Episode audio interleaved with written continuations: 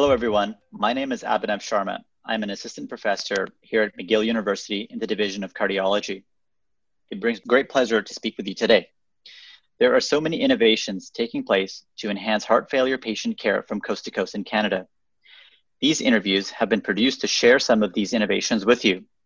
I've had the pleasure to discuss with various Canadian experts about the innovative protocols or initiatives that they have led and instituted to improve outcomes for patients with heart failure and ensure that their treatments are truly optimized.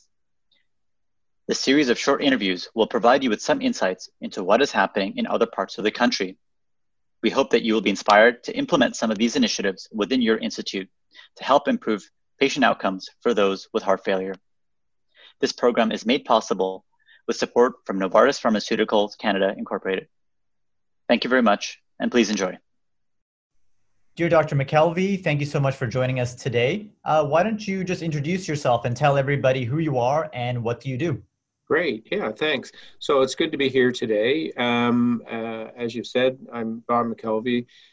I'm presently one of the heart failure cardiologists at uh, in London. Uh, our program in London is a citywide program. I'm situated at St. Joseph's Healthcare but the program involves the London uh, Health Sciences uh, as well. And I've been involved in heart failure care for a good 25 plus years. I've been involved in the guidelines and chaired the guidelines, and presently I chair the Canadian Cardiovascular Society Quality Indicator Initiative. Great. So, um, tell us a little bit more about this Canadian Cardiovascular Society Quality Indicator Initiative for heart failure. Um, I'd love to get your intake on this and what does this mean for our patients with heart failure? Right. So I'm very glad we have the opportunity to talk about this today. The Canadian Cardiovascular Society Quality Indicator Initiative started probably five or six uh, or more years ago. And we realized, the Canadian Cardiovascular Society realized that we didn't have indicators uh, that were national indicators. And we thought that it was very important to develop the indicators to better manage or, or better assess how we're managing patients with heart failure.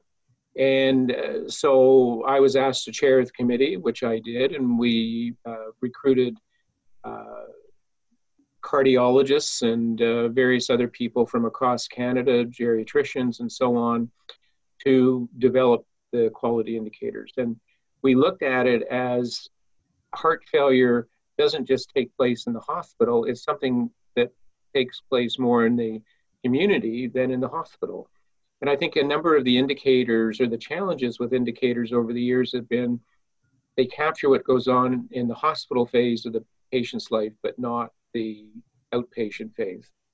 So we tried very hard to look at each phase of the life of a heart failure patient, inpatient, outpatient, and the transitional care phase. And we developed ultimately uh, about 45 different indicators that looked at things in the hospital, such as whether they had chest x rays, ECGs, blood work that was done, the starting of evidence based medical therapy, indicators capturing how the transitional care would take place, and indicators that capture things such as palliative care and cardiac rehab. Uh, those, uh, all those we felt were very important.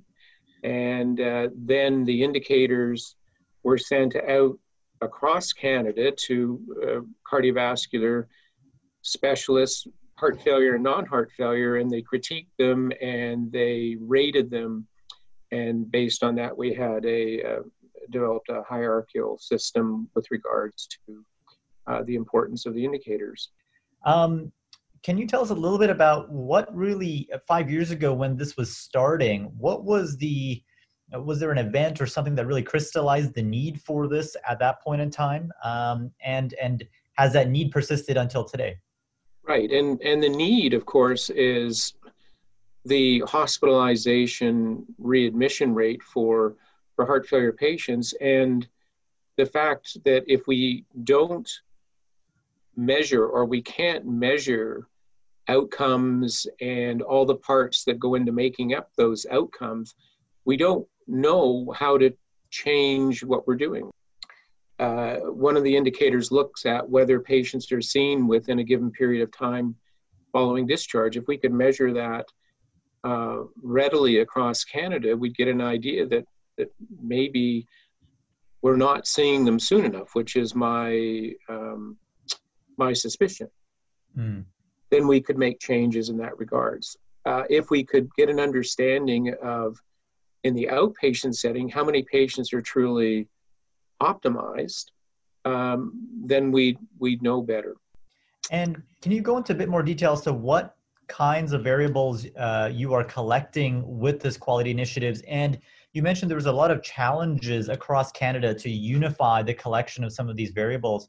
Why is this uh, so challenging in, um, in in the present age to do this type of uh, pan Canadian initiative? Sure. So so right off the bat, one of the major challenges in the outpatient setting is just capturing uh, cardiac function to get a reliable um, uh, assessment uh, once the patient leaves hospital. Uh, getting a, a, reliable understanding of uh, the type of optimization of uh, medical therapy that's taking place. And if we don't capture what goes on in the outpatient setting as well, we are are doomed to not move forward because the the hospital stay is such a small part of the the heart failure patient's uh, life. So we we need to dig down and get the quality indicators that reflect how we handle these patients in the community, and that's that's what we're trying to do with the CCS Quality Indicator Committee and um, to expand the, the, the uptake of the, the indicators. And so, um, where are you in the development cycle? Um, is this are, are, these indicators completely finished? You're you're done and you're ready to go. Is there still some work that needs to be done to refine them? Uh, right. So the indicators themselves are are done. They if people go to the CCS website, they can see the indicators that um, I'm talking about. Uh, they're all there. With regards to where we we're going, we're we're in the process of uh, uh, trying to evaluate heart failure care across Canada right now, uh, and hopefully later in the year, CCS will be able to present some data uh, looking at that. And so, let's say you know you do have broad adoption of this uh, of the CCS quality indicators what would you hope to be the the outcome? You know you've initiated it. What do you hope to be the result of, of actually collecting some of this data? Sure. So if we could once we get collecting the data um, we can see where the gaps in care exist.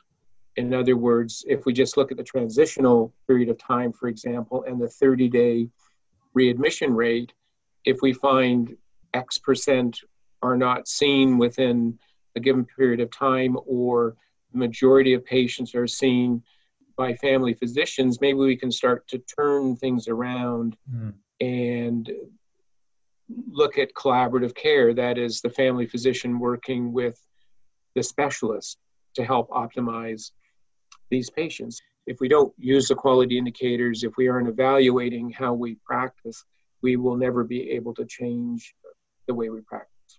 Um, as we sort of approach the tail end of our, our interview here, uh, a couple of questions. So, if let's say individuals or clinics want to implement this, or even if um, hospitalists or other physicians want to bring this into their own um, healthcare system, where can they go uh, and who can they reach out to for more information? Sure. So uh, they can go to the CCS website. The, the quality indicators are, are listed there.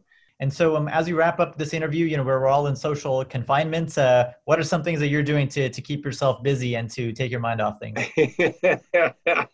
well, I'm. Uh, we're seeing a lot of patients virtually. I'll tell you that, and uh, I try to go for long walks just to uh, decompress a bit. And I've got. Um, I've got, uh, I don't think I've ever shown it to you, a picture, but I've got a 1975 MGB. So I put the top down and go for a drive, and I'm looking forward to some really warm weather so I can just get away from it all. Wonderful. Yeah. Dr. McKelvie, thank you very much for your time. Yeah, thank you very much. Great.